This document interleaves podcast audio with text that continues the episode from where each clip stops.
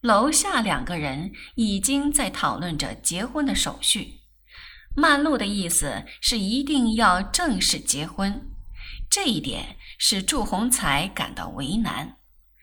曼璐气起来了，本来是两个人坐在一张椅子上的，他就站了起来，说：“你要明白，我嫁你又不是图你的钱，你这点面子都不给我。”他在一张沙发上扑通坐下。他有这么一个习惯，一坐下便把两脚往上一缩，蜷曲在沙发上面，脚上穿着一双白兔子皮镶边的紫红绒拖鞋。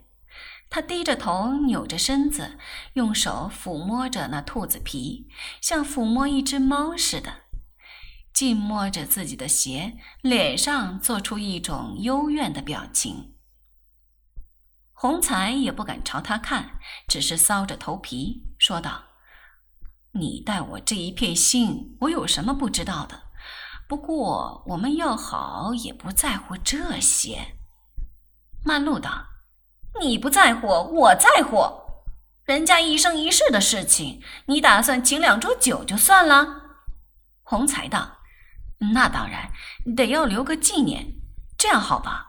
我们去拍两张结婚照。曼璐道：“谁要拍那种蹩脚照？十块钱。照相馆里有现成的结婚礼服，借给你穿一穿，一共十块钱，连喜纱花球都有了。你算盘打得太精了。”洪才道：“我倒不是为省钱，我觉得那样公开结婚恐怕太招摇了。”曼璐越发生气，道：“怎么叫太招摇了？除非是你觉得难为情，跟我这样下流女人正式结婚，给朋友们见笑，是不是？我猜你就是这个心思。”他的心思正给他说中了，可是他还是不能不生辩，说：“你别瞎疑心，我不是怕别的，你要知道。”这是犯重婚罪的呀！曼璐把头一扭，道：“犯重婚罪，只要你乡下那个女人不说话就得了。你不是说她管不了你吗？”洪才道：“她是绝对不敢怎么样的，我是怕她娘家的人出来说话。”曼璐笑道：“哈，你既然这样怕，还不趁早安分点儿？”以前我们那些话就算没说，干脆我这儿你也别来了。洪才给他这样一来，也就软化了。他背着手在房间里踱来踱去，说：“好，好，好，依你，依你。没有什么别的条件了吧？没有什么别的，我们就敲。”曼璐扑哧一笑，道：“哼，这又不是谈生意。”他这一开脸相，两人就又喜气洋洋起来。虽然双方都怀着几分委屈的心情，觉得自己是屈就，但无论如何是喜气洋洋的。第二天，曼桢回家来，才一进门，阿宝就请他到大小姐房里去。他发现一家人都聚集在他子子房里。祝鸿才也在那里，热热闹闹的赶着他母亲叫妈。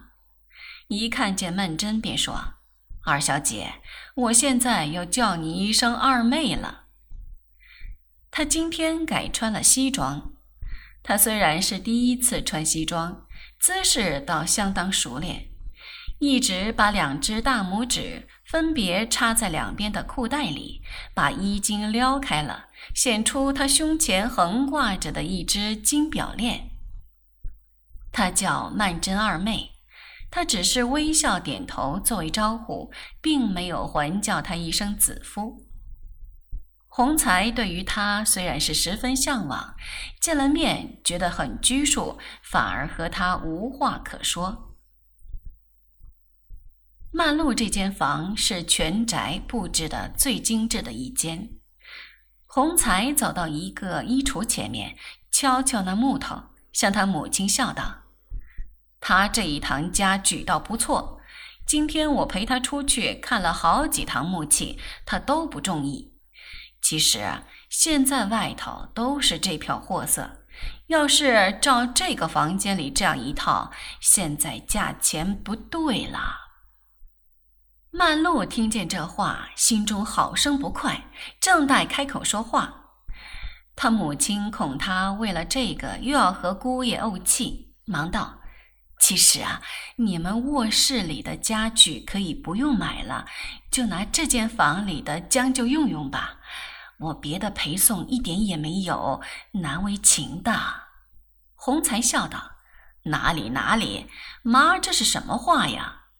曼璐只淡淡的说了声：“再说吧，家具反正不忙，房子没找好呢。”他母亲道：“等你走了，我打算把楼下的房间租出去，这许多家具也没处搁，你还是带去吧。”曼璐怔了一怔，道：“这儿的房子根本不要他了，我们找个大点的地方一块儿住。”母亲道：“不喽，我们不跟过去了。我们家里这么许多孩子，都吵死了。你们小两口子还是自己过吧，清清静静的，不好吗？”曼璐因为心里本来有一点芥蒂。以为他母亲也许是为弟妹的前途着想，存心要和他疏远着点儿，所以不愿意和他同住。他当时就没有再坚持了。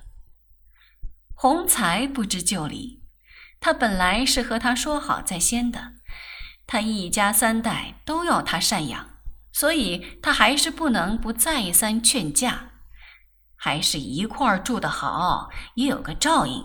我看曼璐不见得会管家，有妈在那里，这个家就可以交给妈了。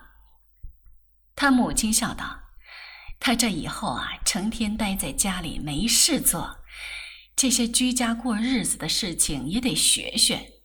不会学学就会了。”他祖母便插进嘴来，向洪才说道。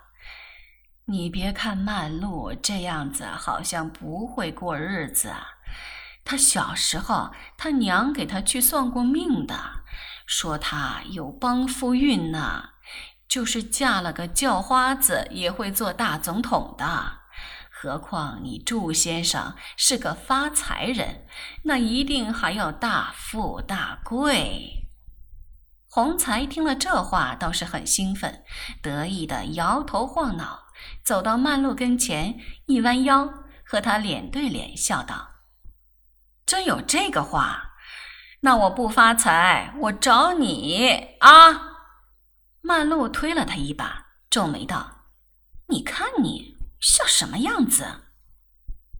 洪才嘻嘻笑着走开了，向他母亲说道：“你们大小姐什么世面都见过了，就只有新娘子倒没做过。”这回一定要过过瘾，所以我预备大大的热闹一下，请二小姐做宾相，请你们小妹妹拉纱，每人奉送一套衣服。